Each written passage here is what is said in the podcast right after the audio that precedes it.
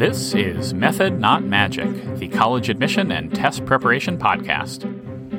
Hi, this is Ryan from Marks Education. I have a preview for us on an exciting LSAT podcast that I recently recorded with Sean Steensma. This will be most relevant to students who are still in college and thinking about taking the LSAT, although it'll have useful information for anyone thinking about the LSAT. So, to give a quick overview of it, we'll be talking about the LSAT, the different sections, how to think about it. The LSAT is a test of logical thinking and logical reasoning.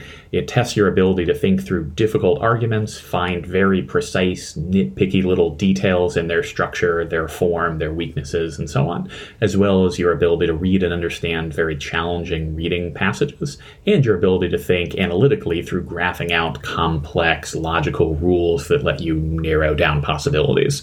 If you are someone who is into puzzles, you'll like the logic game section. If you are into reading difficult reading passages, you might enjoy the reading comp section the most. And if you consider yourself quite the arguer, you might like the logical reasoning section the most. Either way, you should plan to give yourself several months to study for the test. It's a very challenging test and will involve a lot of practice If you'd like to hear more about this, then please do listen to the full episode and contact us at Marks Education to schedule a free baseline.